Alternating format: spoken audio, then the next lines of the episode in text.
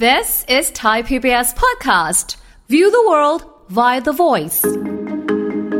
ช่วงอายุระหว่าง 3-12 ปี เป็นวัยที่ร่างกายกำลังเจริญเติบโตใช่ไหม ค่ะ ผิวพรรณก็จะสดใสเต่งตึง เพราะว่าเซลล์ผิวเนี่ยมีความยืดหยุ่น อ่า ช่วงอายุ 13-19 ปี ผิวพรรณสดใสเปล่งปลั่งเหมือนกันนะ เนื่องจากเซลล์ผิวเนี่ย มีอัตราการแบ่งเซลล์ที่ต่อเนื่องสม่ำเสมอ วัยผู้ใหญ่อยู่ในช่วงอายุ 20-40 ปี เป็นวัยที่ร่างกายและอวัยวะทุกส่วนเนี่ยจเจริญเติบโตเต็มที่ละ วัยกลางคนก็จะอยู่ในช่วง 41-60 ปี เป็นวัยที่ระบบต่างๆ ในร่างกายเนี่ยทำงานลดลงอย่างชัดเจน ฟังทุกเรื่องสุขภาพ อัปเดตทุกโรคภัย ฟังรายการโรงหมอ กับดิฉัน สุรีพร วงศิตพรค่ะ This is Thai PBS podcast. สวัสดีค่ะ คุณผู้ฟังค่ะ ขอต้อนรับเข้าสู่รายการโรงหมอทางไทย PBS Podcast ค่ะ วันนี้พบกันเช่นเคย โอ้โห วันนี้มันเป็น EP ที่ต้องบอกว่า เออ ก็จำใจคุย ไม่ใช่อะไร เพราะว่ามันก็รู้สึกแบบเข้ากับตัวเองยังไงไม่รู้นะคะ เรื่องของแต่ละช่วงวัยความเสื่อมเป็นยังไงนะคะ แต่ละแต่ละช่วงอายุเนาะอ่ะเดี๋ยวมาติดตามเรื่องนี้กันการแพทย์หญิงกิติยาสีเลือดฟ้าแพทย์อายุรกรรมฝ่ายการแพทย์ AIA ค่ะ สวัสดีค่ะ สวัสดี ณหมอ ค่ะ ค่ะ เป็น เป็นเรื่องที่แบบว่าไม่ค่อ ทำ ย ไมไม่ออายยาก กจะ พู พูด ด ทำไมไม่อยากฟัง ถึง ไม่อยากจะรู้ ในเมื่อมันเป็นความจริ ง แล้วอาจจะรู้มากขึ้นด้วย ว่ามันเริ่ม มีรอยตั้งแต่เมื่อไหร่ รอยเหี่ยวย่นอะไรประมาณนี้ เอออ่ะอ่ะอ่ะฟังก็ได้ ท่านผู้ฟังต้องติดตามนะ ฟังก็ได้ ความเสื่อมของของคนเราเนี่ย อ่ะถ้าให้มองกันโดยทั่วไป เราก็จะนึกถึงว่าต้องเป็นคนอายุมาก ๆ เนาะใช่ไหมคะเป็นไปตามอายุอะไรแบบเนี้ย แต่จริง ๆ ความเสื่อมของร่างกายอะ่ะ มันเริ่มตั้งแต่ อุ๊ย เมื่อไหร่ โอ้ มันมายังไง มันเกิดขึ้นได้ทุกวันจ้า ทุกทุก ทุ วั ก น วันความเสื่อมของร่างกายเกิดขึ้นในทุกๆวัน ค่ะ นะ แต่ว่าร่างกายเขาก็จะมีการสร้างเซลล์ใหม่ขึ้นมาซ่อมแซม ซึ่งเป็นกลไกธรรมชาติเลย ค่ะ แม้กระทั่งเด็กๆ เนี่ยก็สามารถเกิดความเสื่อมของร่างกายได้นะ แต่ว่าเป็นการเกิดขึ้นเพียงเล็กน้อย ไม่แสดงออกให้เห็นชัดเจนเหมือนกับผู้ใหญ่ ค่ะ อ่ะทีนี้เรามาเริ่มกันเลยตั้งแต่วัยเด็ก อ่า อ่าวัยเด็กช่วงอายุระหว่าง 3-12 ปีนะคะ เป็นยังไงเป็นวัยที่ร่างกายกำลังเจริญเติบโตใช่ไหม ค่ะ ผิวพรรณก็จะสดใสเต่งตึง เพราะว่าเซลล์ผิวเนี่ยมีความยืดหยุ่น มีอัตราการแบ่งเซลล์สม่ำเสมอ สามารถสร้างเซลล์ผิวใหม่ ทดแทนเซลล์ผิวเก่าที่หลุดลอกได้ดี ได้ดี ค่ะ อืม ต่อไปวัยรุ่น อ่า ช่วงอายุ 13-19 ปี โดยผู้หญิงเนี่ยจะเริ่มเข้าสู่วัยรุ่นเมื่ออายุประมาณ 10 ปี ส่วนผู้ชายจะเริ่มเข้าสู่วัยรุ่น อายุประมาณ 12 ปี ค่ะ วัยรุ่นก็จะเป็นวัยที่มีผิวพรรณสดใสเปล่งปลั่งเหมือนกันนะ เนื่องจากเซลล์ผิวเนี่ย มีอัตราการแบ่งเซลล์ที่ต่อเนื่องสม่ำเสมอ อ่า ค่ะ ก็จะเห็นน้องๆ วัยรุ่นนี่แบบผิวหน้าเนียนใส สดใส ผิวพรรณดีเนาะ ค่ะ อืม ต่อไปวัยผู้ใหญ่อยู่ในช่วงอายุ 20-40 ปีนะคะเป็นวัยที่ร่างกายและอวัยวะทุกส่วนเนี่ยจเจริญเติบโตเต็มที่ละนะในช่วงต้นของวัยผู้ใหญ่ ผิวพรรณยังดูสดใสเปล่งปลั่ง ช่วงต้นของวัยผู้ ใหญ่ ก็คือประมาณ 20-30 ปี อ้าว พอเข้าอายุ 30นะเริ่มย่างเข้าวัย30 เอาละผิวจะเริ่มหยาบหมองคล้ำ เนื่องจากอัตราการแบ่งเซลล์เนี่ย เริ่มไม่ต่อเนื่องสม่ำเสมอ เหมือนในช่วงเด็กและวัยรุ่น สาม น สิ อบ กจากนี้ อ่า ยังได้รับปัจจัยเสริมจากความเครียด เพราะว่าทำงานแล้วไงใช่ไหมอายุ 30 เครียด เอ่อความเครียดมลพิษจากสิ่งแวดล้อม การเดินทางไปทำงานนะคะความชุ่มชื้นและความมันของผิวหนังลดลง เริ่มปรากฏริ้วรอยบนผิวหนัง เนื่องจากความยืดหยุ่นของเซลล์ เซลล์ผิวเนี่ย เริ่มลดลงเฮ้ยมันเริ่มตั้งแต่สามสิบอะน้องลี ทำไมมันเร็วจังเลย แล้วมัน อะ ก็ มันมาเร็วตอนนี้มันเกินไปแล้วเท่าไหร่ ฮะ บอก มัน ไม่ เกิน ได้ ท่านผู้ฟังเห็นน้องลีนะเขาเขาเขาจับขมับเขาไว้นะตึง โอ้พยายา ดึ ม งหน้าผาก ให้มันตึง เขาไว้ใหญ่เลยนะ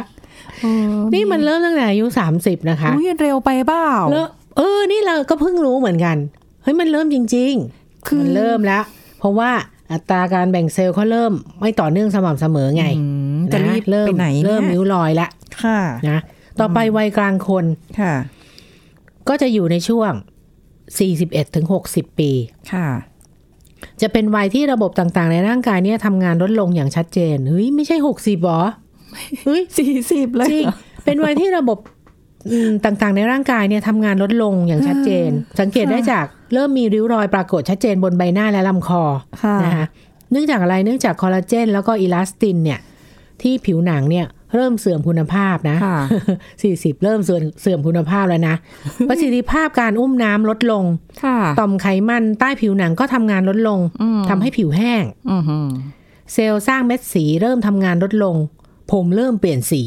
เออ จริงเปล่าสี่สิบนี่เริ่มแล้วนะบางคน จริง ที่พูดไปทั้งหมดนี้มันไม่เท่ากันแต่ละคนนะคะ ท่านผู้ฟัง เอ้ยแต่บางแต่บางคนเขาก็ไม่ได้เป็น ถูกต้อง ะไะ มันมีแฟกเตอร์หลายอย่าง ใช่ ที่ที่มาเกี่ยวข้องให้ให้ให้ความเสื่อมเร็วหรือช้า ค่ะ นะคะทีนี้พอเซลล์สร้างเม็ดสีทำงานลดลงเนี่ยเป็นยังไงล่ะ ก็นอกจากผมเปลี่ยนสีแล้วสีผิวไม่สม่ำเสมอ ร่างกายเนี่ยจะเริ่มมีการสะสมไขมันนะคะผู้ชายก็เริ่มมีพุง ผู้หญิงเริ่มพบไขมันส่วนเกิน ว้าย ตามส่วนต่างๆของร่างกาย ว้าย พออายุเข้าวัยห้าสิบผิวหนังเริ่มเหี่ยวย่น ค่ะ ขาดความยืดหยุ่นนะเนื่องจากคอลลาเจน แล้วก็อีลาสตินสลายตัว เริ่มนะเริ่มสลายตัวและเสื่อมคุณภาพมากขึ้น ค่ะ บางคนก็จะมีจุดด่างหรือขี้แมงวันบนผิวหนังมากขึ้นนะเนื่องจากเซลล์สร้างเม็ดสีเนี่ยเอ่อสร้างเมลานินไม่สม่ำเสมอ ประสิทธิภาพการทำงานของอวัยวะและระบบต่างๆ ก็ลดลง อาจจะ ค่ะ เอ่อทำให้ร่างกายเริ่มเสื่อมถอยแล้วก็ไม่สดใสค่ะ เริ่มไม่ค่อย เดี๋ยวเรา โอค จะไปชะลอความเสื่อมด้วยกัน ท่านผู้ฟัง ฟังไว้ ก่อน โอ้ห้าสิบน้องลีก็เฮ้อเฮ้อเฮ้อใหญ่แล้วนะคะ ยังไม่ พอถึงวัยสูงอายุ โอ้ย หกสิบขึ้นไปเป็นยังไงล่ะ คราวนี้แหละ เริ่มเสื่อมถอยอย่างชัดเจน อ่า กล้ามเนื้อรีบ ฮอร์โมน ในร่างกายลดลง ไม่อยู่ ค่ะ ในระดับสมดุลละ ค่ะ ผิวหนังจะแห้งไวต่อการติดเชื้อ เนื่องจากต่อมไขมันเนี่ยทำงานลดลง คอลลาเจนอีลาสตินเสื่อมสภาพทำให้ผิวหนังเหี่ยวย่นและมีริ้วรอยมากขึ้น ค่ะ โดยเฉพาะใบหน้านะคะเส้นผมเนี่ยเปลี่ยนเป็นสีขาวมากขึ้นนะเนื่องจากเซลล์สร้างเม็ดสีเนี่ยหยุดสร้างเมลานิน เมื่อกี้สร้างน้อยลงใช่ไหม น พอ นี้ หกสิบขึ้นอ่ะหยุดสร้างเมลานินนะ โอ้ กระดูกก็บางกล้ามเนื้อก็รีบ กระดูกบางก็สูญเสียความแข็งแรง ค่ะ อ่ากระดูกก็อาจจะหักง่าย คือก็เข้าใจแหละว่ามันก็เป็นไปตามธรรมชาติแหละ แล้ว แต่ทำไมธรรมชาติมันเร็วไปหน่อย 30 ก็เริ่มแล้ว 40 ก็นี่ ใช่ เห็นความเปลี่ยนแปลง เพราะว่าเพื่อนที่อยู่ในวัยเดียวกัน ค่ะ เลขสี่เนี่ยค่ะ ฮะ ทุกคนบ่นเป็นเสียงเดียวกันเหมือนกั เอน อ เลยบอกว่า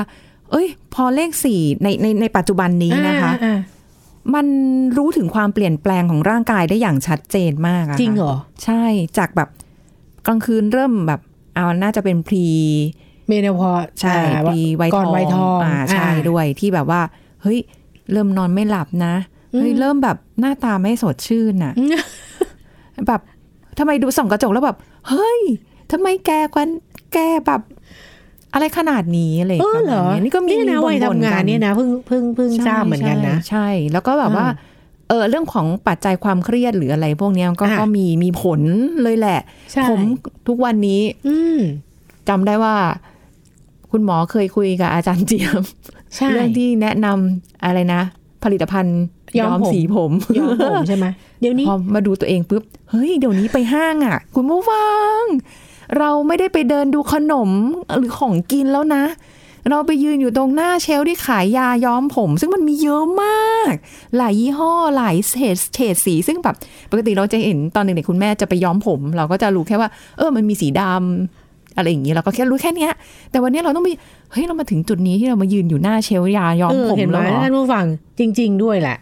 เออ มัน เพิ่งอายุ มันเกิดขึ้นแล้ว สี่สิบสี่สิบกว่าเอง ต้น ใช่ ต้น ไหม เองใช่ใช่ เพราะฉะนั้นเดี๋ยวนี้อะไรรู้ไหมยาครีมทาหน้าครีมบำรุงผิวครีมเนี่ย ทาแขนทาขาเนี่ย เพราะผิวแห้งไงยาย้อมผมผลิตภัณฑ์พวกเนี้ย อยู่ ขายดิบขายดี อยู่ห้องแอร์ด้วย แล้วก็ ใช่ เนี่ย ค่ะ คลินิกเสริมความงามนี่ โอ้โห โอ้ไม่ต้องพูด เย ถึง อะ ใช่ เยอะขึ้นเยอะมากอะไร ค่ะ อย่างเงี้ย เดี๋ยวนี้เขาก็เน้น ใช่ ความแบบ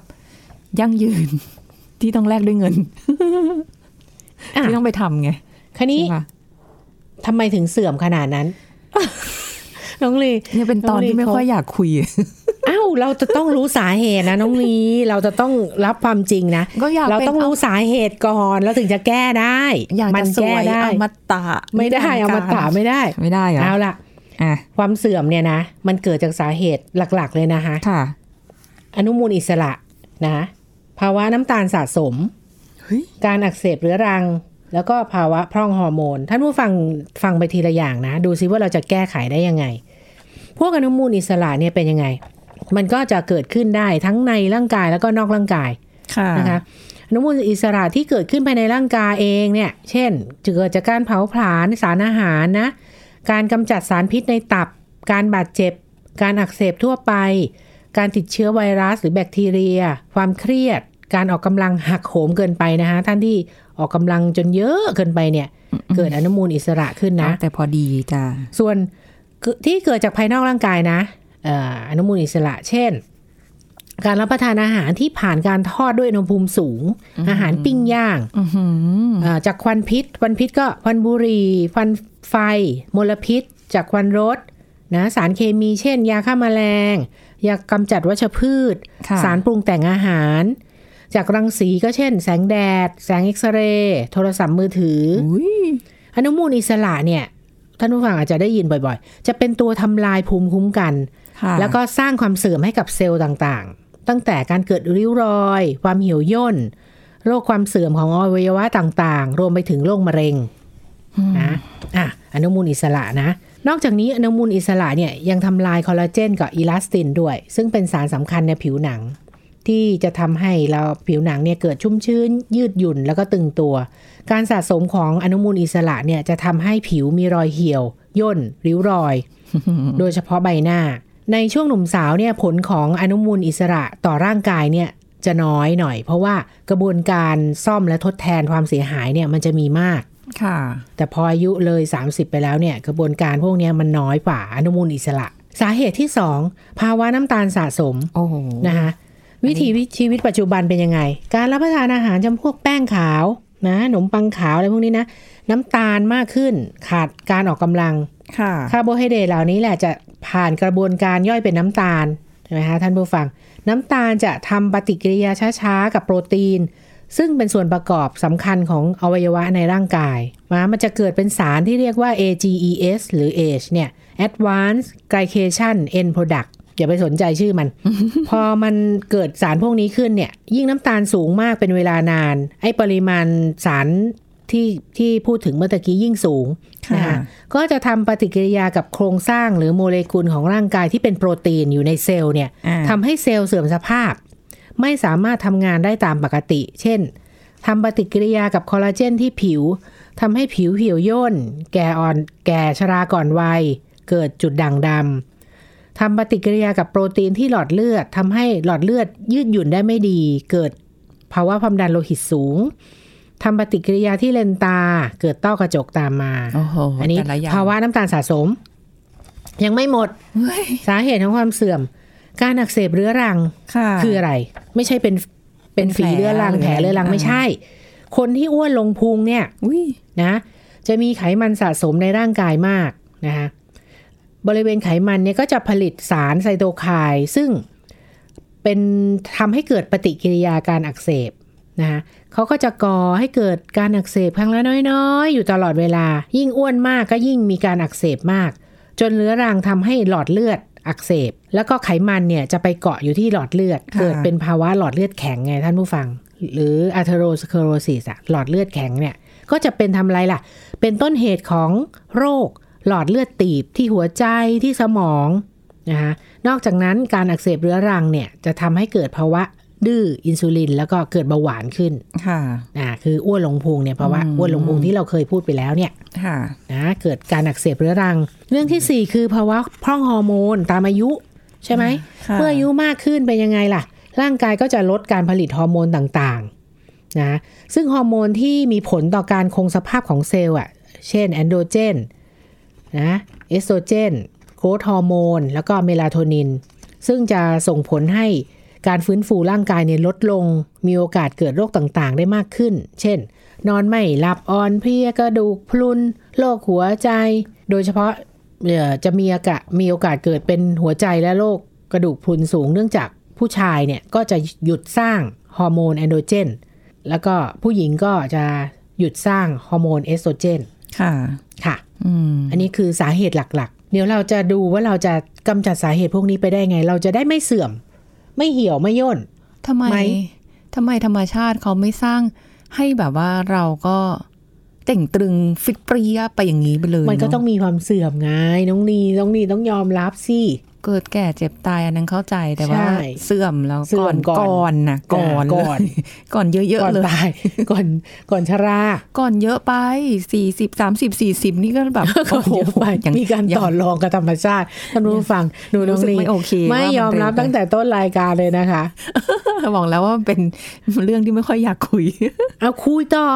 อ่ะชะลอชะลอดีก ชะลอ ว่า นะ อ่า คันนี้เรามาพูดถึง เราจะชะลอยังไง โดยอ่าเรื่องที่หนึ่งนะ ในปกติเนี่ย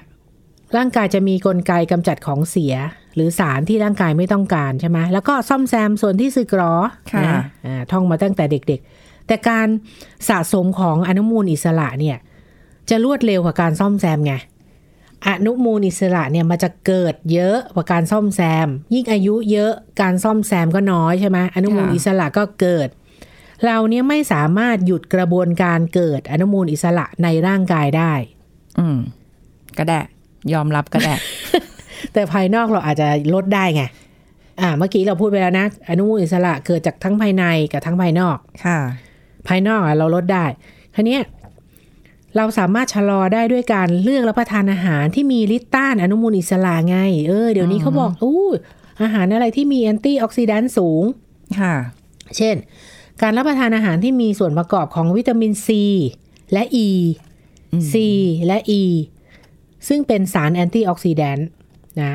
เอ่อช่วยยับยั้งการทำงานหรือการสร้างอนุมูลอิสระได้ เช่น ผักหลากหลายสี ค่ะ ผัหลากหลายสี หลากหลายชนิด ถั่วธัญพืชทั้งเมล็ด อืม ลดการรับประทานอาหารที่ให้พลังงานสูง เช่น แป้งข้าวน้ำตาลไขมัน ค่ะ ก็อาหารที่มันอาจจะโอทำให้ เคมั้ย เรา เรื่องอ แก่ นุมูล เร็ อิ ว สระ อ่าโอเค ต่อไปลดอ่าการป้องกันความชราจากสาเหตุของน้ำตาลสะสม คือหลีกเลี่ยงอาอาหารที่มีค่าดัชนีน้ำตาลสูง หลีกเลี่ยงอาหารพวกแป้งขัดขาว เช่นอะไร ชอบทั้งนั้น ข้าวขัดสีข้าวเหนียวขนมปังเค้กคุกกี้ พิซซ่าสลับเปาพะต้องโกพยักหน้าหมด น้ำหวาน น้ำอัดลม อาหารพวกนี้เนี่ยทำให้ระดับน้ำตาลขึ้นสูงอย่างรวดเร็ว หลัง ค่ะ รับประทานนะคะทางที่ดีควรจะเลือกรับประทานอาหารที่มีค่าดัชนีน้ำตาลต่ำเช่น ข้าวไม่ขัดสีธัญพืชทั้งเมล็ด มันเทศฟักทองแครอทเป็นต้น อืม ค่ะ ก็ลดลดหลาย ๆ อย่างลงไปเยอะเหมือนกันนั้นเนี่ย เท่าที่ดู ก็ ยังก็ยังมีริ้วรอย ก็ ใช่ไหม ยังมันก็ไม่เห็นจะ ทำไงดี ช่วยเลย อ้าวต่อไปประการที่สามสิ อ่ะ ป้องกันการอักเสบเรื้อรังนะคะ โดยการควบคุมน้ำหนักตัวให้อยู่ในเกณฑ์ปกติ อืม ปกติอย่างน้องลี BMI ดีไหม ก็ยัยองม อยู่ในเกณฑ์ปกติแต่รู้สึกตัวเองอ้วน อ้าว ห้ามลงพุง นะ ลดอาหารประเภทแป้งขาวน้ำตาล เพิ่มการออกกำลังแหมเพิ่มได้หรือยัง อะไรพวกนี้ อืม ได้ไหมอะ ออกกำลังกายอะ ลดแป้งน้ำตาล เพิ่มการออกกำลังเห็นไหมเรายังไม่เพิ่มได้เล ใช้ ย คำว่าเพิ่ม เราพูดกันมา ออกำลัง เป็น ด้วย ปีแล้วนะ มีอยู่ช่วงหนึ่ง อ้าง ที่ต้ ว่า องไป งานเยอะ ไปเทสร่างกายก่อน แล้ว เทสร่างกายหนึ่งอาทิตย์ ก็วต้องต้องวอร์มก่อน พออ อ เทสร่างกายเนี่ยคือแบบ 2.4 กิโลภายในทัดเกณฑ์ตามอายุก็คือภายใน 20 นาทีอะ ทำอะไรนะ 2.4 กิโลต้องวิ่งให้ได้ภายใน 20 นาที เทสร่างกายค่ะ สองกิโล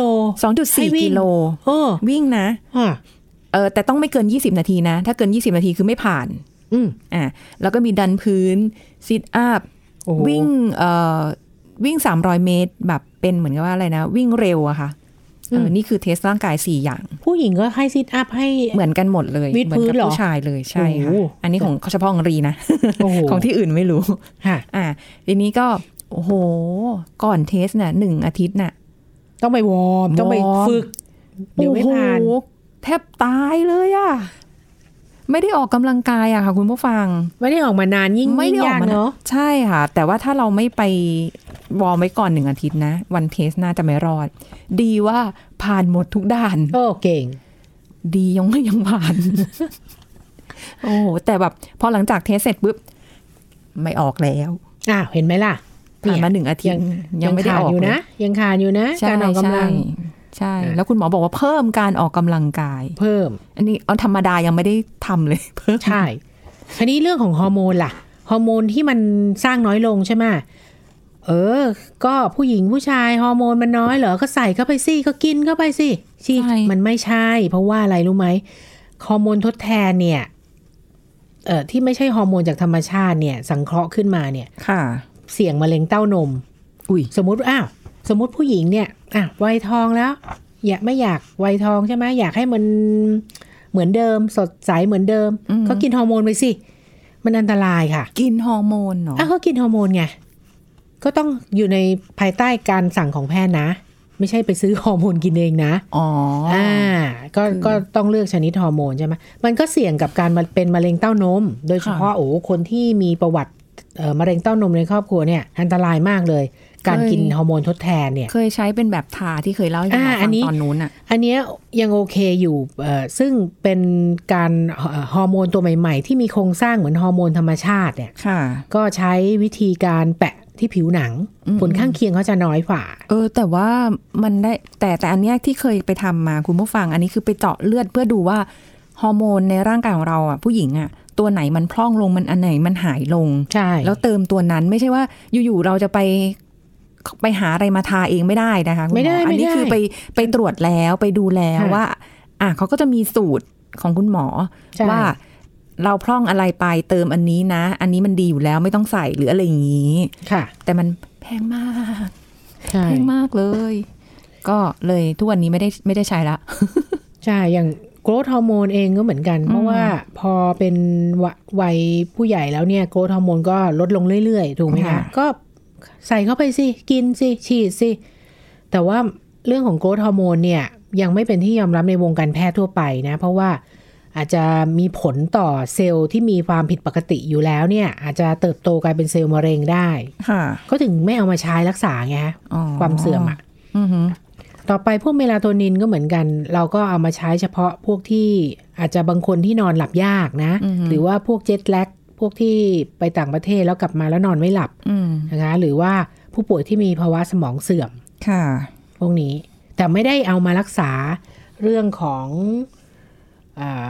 ต้าน Aging ริ้วรอย การเข้า ออ สู่วัยชราอะไรประ อัน มาณ นี้ นี้ คือเพื่อให้หลับ ใช่ หลับ แต่ก็ต้องอยู่ในความดูแลของคุณหมอนะคะ อ่ะ อืม คราวนี้น้องลีสงสัยไหมเอาเฮ้ยเอาวิตามินมาป้องกันความชราดีป่ะได้ไหม ใช้คำว่าป้องกันความชรา ได้ไหมได้ไหม ได้ด้วยเหรอ ได้เปล่าล่ะ มี ไม่ เหรอ รู้ เอ้า มีไหม มี อ่ะ อันนี้การใช้วิตามินเออทำไมคนสูงอายุต้องกิน เออเดี๋ยวนี้ไม่ต้องสูงอายุก็ได้สามสิบสี่สิบก็หาวิตามินรับประทานกันแล้วอ่ะ ใน ใช่ ในศูนย์การค้าร้านต่างๆ ก็มีโอ้โหเชลฟ์ของวิตามินนี่ เพียบ ต่างประเทศไม่ต้องพูดถึงเลยนะท่านผู้ฟัง วิตามินนี่เยอะมาก ใช่ บางคนเขาก็บอก เดี๋ยวนี้วัยรุ่นรับประทานกันด้วยซ้ำ เออจริง อืม จริง ใช่ไหม ซื้อเป็นกระปุก อัน ก นี้ ระปุกเลย จะบอกว่ายังไง ความสำคัญของวิตามินทดแทน วิตามินที่เราอาจได้ไม่พอ ค่ะ เช่นอะไร เพราะว่าอะไร เพราะว่าคนปัจจุบันเนี่ยคนส่วนใหญ่เนี่ยกินแต่แป้งขนมปังถูกไหม ค่ะ กินผักผลไม้ก็น้อย โดยเฉพาะผู้สูงอายุเนี่ยจะมีปัญหาเรื่องการขบเคี้ยวอีก การรับรู้รสชาติอาหาร เคี้ยวเนื้อสัตว์ก็ไม่สะดวกไม่ได้ กินผักก็ได้แต่เอ่อผักต้มเปื่อย ซึ่งทำให้ขาดวิตามินนะผักต้มเปื่อยเนี่ย อืม เพราะฉะนั้นเอ่อก็ต้องรับประทานวิตามินทดแทน อย่างวิตามินดีเองที่คนไทยคิดว่าไม่ขาดเนี่ยเอ่อวิตามินดีจากแสงแดดเนี่ย ขอโทษทีเถอะเดี๋ยวนี้คนไทยขาดวิตามินดีเยอะนะถ้าไปเจาะ ทางที่เป็น เพราะอะไร ร้อน ใช่ เพราะว่า ใส่ ทำงานในตึก ใส่ครีมกันแดดเต็มที่ แล้วก็ส่วนใหญ่ทำงานสมมติเดินทางแต่เช้านะ เข้ามานั่งอยู่ในตึกทั้งวันพอหกโมงเย็นห้า ไม่ โม เจ ง อแดด ค่อย ละ ออกไปจากตึก อะไรประมาณนี้ โดยเฉพาะผู้สูงอายุเนี่ยที่อยู่ในบ้านเนี่ยไม่ได้ออกไปเดินออกกำลังนะ ค่ะ ไม่ได้เลยนะ วิตามินดีเนี่ยขาดนะคะ อืม อืม ต้องระวัง อ่า ก็ต้องก็ต้องให้ หา วิตามิน เพิ่ม ดี ค่ะ นะ เพราะว่าวิตามินดีเนี่ยไม่ไม่เพียงจะทำให้เกิดภาวะกระดูกบางเท่านั้น ก็จะทำให้เกิดโรคหัวใจขาดเลือดไตเสื่อม ภูมิต้านทานบกพร่อง แล้วก็โรคมะเร็งได้ด้วย ก็ให้ควบคู่กับแคลเซียมนะ ค่ะ คะคุณหมอก็ต้องเป็นคนสั่ง ไม่ได้กินทุกวันนะ วิตามินดีเนี่ย อืม ค่ะ แล้วต่ก็อไปวิตามินเพื่อต้านอนุมูลอิสระเนี่ย เออ อันนี้น่าสนใจ วิตามิน A C E จะช่วยจับอนุมูลอิสระ ซึ่งเป็นสาเหตุหลักของความชรา ค่ะ เออ สิบ วิตามิน A ถ้าถ้าในธรรมชาติได้ก็ อยู่ในแครอทมะละกอสับประรด วิตามินซีก็ผักสีเขียว ผักชีบรอกโคลีผลไม้หลากหลายชนิด วิตามินอ e ีก็อยู่ในถั่วน้ำมันมะกอกธัญพืช ก็แล้วแต่ท่านผู้ฟัง ส่วนใหญ่พวกเนี้ย ถ้าเป็นแอนตี้ออกซิแดนต์เนี่ย เลือกรับประทานได้ ถ้าไม่ชอบอะไรเลยของธรรมชาติก็ต้องไปซื้อวิตามินที่มันเป็นเม็ดแล้วแหละ ค่ะ นะคะ อืมสงสัย อันนี้ ต้องไป เป็นเม็ดแล้วแหละ ไม่ทันใจ ธรรมชาติไม่ทันใจ โอเคไหมะ สู้ไหมะ ความเสื่อม ชะลอวัย ก็ ค ได้ วามฉลาดเออ ท่านผู้ฟังน้องลีท่าน น้องลี ยังไม่สู้นะ ยัง ยังไม่บอกสู้นะ อุ้ยโบท็อกฟิลเลอร์ไม่ได้ไม่ได้อุ้ยไม่ต้องกลัว เดี๋ยวนี้เรามีแอป เวลาถ่ายรูป แอป สวยได้ โถโถโถ มีแอปมาโชว์คนอื่นนะจ๊ะ แต่ว่าสองกระจกนะมันโชว์เราเองทุกวัน เข้าใจไหม ไป ไปกันเถอะ ใช่ หมดเวลา ค่ะ ขอบคุณคุณหมอค่ะ ค่ะสวัสดีค่ะ เอาละค่ะ คุณผู้ฟังลากันเป็น เกินลากันไปก่อนนะคะ พบกันใหม่ครั้งหน้ากับรายการโรงหมอทางไทย PBS Podcast ค่ะวันนี้ ก็ขอบคุณที่ติดตามรับฟังนะคะ สวัสดีค่ะ This is Thai PBS Podcast น้ำเปล่าถือเป็นน้ำที่ดีต่อร่างกายของมนุษย์มากที่สุด ในแต่ละวันสำหรับแต่ละคนมีวิธีการคำนวณการดื่มน้ำอย่างไร ผู้ช่วยศาสตราจารย์ดรเอกราชบำรุงพืช ผู้เชี่ยวชาญด้านโภชนาการมาเล่าให้ฟังครับ คนเราเนี่ยบอกเลยว่าต้องการน้ำคุณขาดอาหารคุณยังมีชีวิตอยู่ได้ ค่ะ หลายวัน แต่ขาดน้ำนี่ไม่กี่วันคุณตายนะครับ เพราะ 70%ขององค์ประกอบของร่างกายเนี่ยมีน้ำเป็นหลักเลยแล้วมันมีบทบาทสำคัญโอ้โหประโยชน์เยอะมาก ค่ะ เอาง่ายๆเลยเนี่ยน้ำในร่างกายของเราเนี่ยน้ำเลือดในระบบไหลเวียนทั้งหลายแหล่ถูกไหมครับที่นำพาสารอาหารนำพาออกซิเจนนำพาโอ้โหเพียบเลยหลายสิ่งอย่างที่มีประโยชน์ไหลเวียนทั่วร่างกาย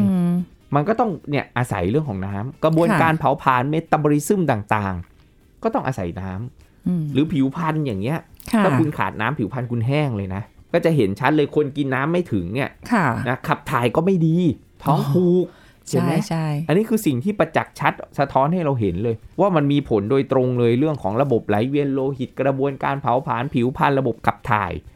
ถ้าเราขาดน้ำกินน้ำไม่พอเห็นชัดๆ เลยแบบว่าท้องผูก ถึงบอกว่ามีความสำคัญ แล้วถ้าคนรับประทานน้ำดื่มน้ำให้เพียงพอบริโภคน้ำให้เพียงพอในแต่ละวันเนี่ยเขาสามารถที่จะมีชีวิตที่เปลี่ยนไปเลย อาจารย์บอกเลย บางคนอย่างเงี้ยโอ้โหกินน้ำได้เพียงพอกับความต้องการ ซึ่งปริมาณโดยทั่วไปเราแนะนำเนี่ยน้ำเปล่าเนี่ยคือดื่มวันละประมาณ 2-3 ลิตร ก็คือ8-10 แก้วต่อวัน ค่ะ นะซึ่งแก้วหนึ่งก็ประมาณเนี้ย220 240ซีซีวิธีการคำนวณง่ายๆในยปริมาณน้ำที่เราจะดื่มเนี่ย ค่ะ คือเอาน้ำหนักตัวของเราคูณด้วย 30 เช่น อาจารย์หนัก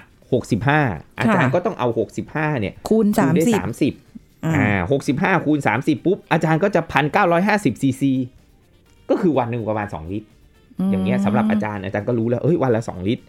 นะโดยช่วงเวลาการดื่มน้ำก็มีผลนะครับไอ้น้ำเนี่ยอาจารย์บอกโอ้ยน้ำเปล่าเนี่ยดีที่สุดเนาะ ค่ะ อ่ าแล้วช่วงการดื่มเนี่ยปกติตื่นนอนมา อาจารย์จะดื่มเลยหนึ่งแก้ว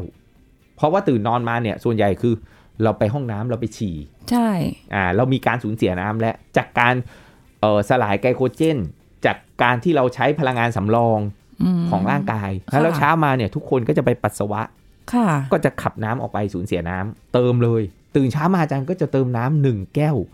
หรือหนึ่งขวด มันจะ ค่ะ มีขวดที่เป็นแบบขวดเล็กอะค ค รั นเล็กลงกว่านี้อีก อ่า อ่า ขวดเล็กแบบ ใช่ใช่ 300ซีซี ค่ะ ก็ประมาณหนึ่งแก้วประมาณเนี้ย อ๋อ อา อา จารย์ก็จะดื่ม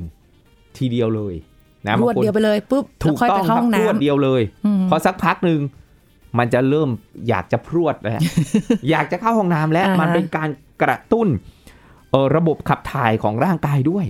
อืม อ่า ฉะนั้นเราตื่นมาปุ๊บเนี่ย คือหลังตื่นนอนเนี่ยเราดื่มน้ำหนึ่งแก้วนะ ค่ะ ระบบไหลเวียนเราก็ดีขึ้น ค่ะ แล้วก็ช่วยชดเชยที่เราอดน้ำอดอาหารมาทั้งคืนที่เรานอนนะครับ This is Thai PBS Podcast ติดตามรายการทางเว็บไซต์และแอปพลิเคชันของไทย PBS Podcast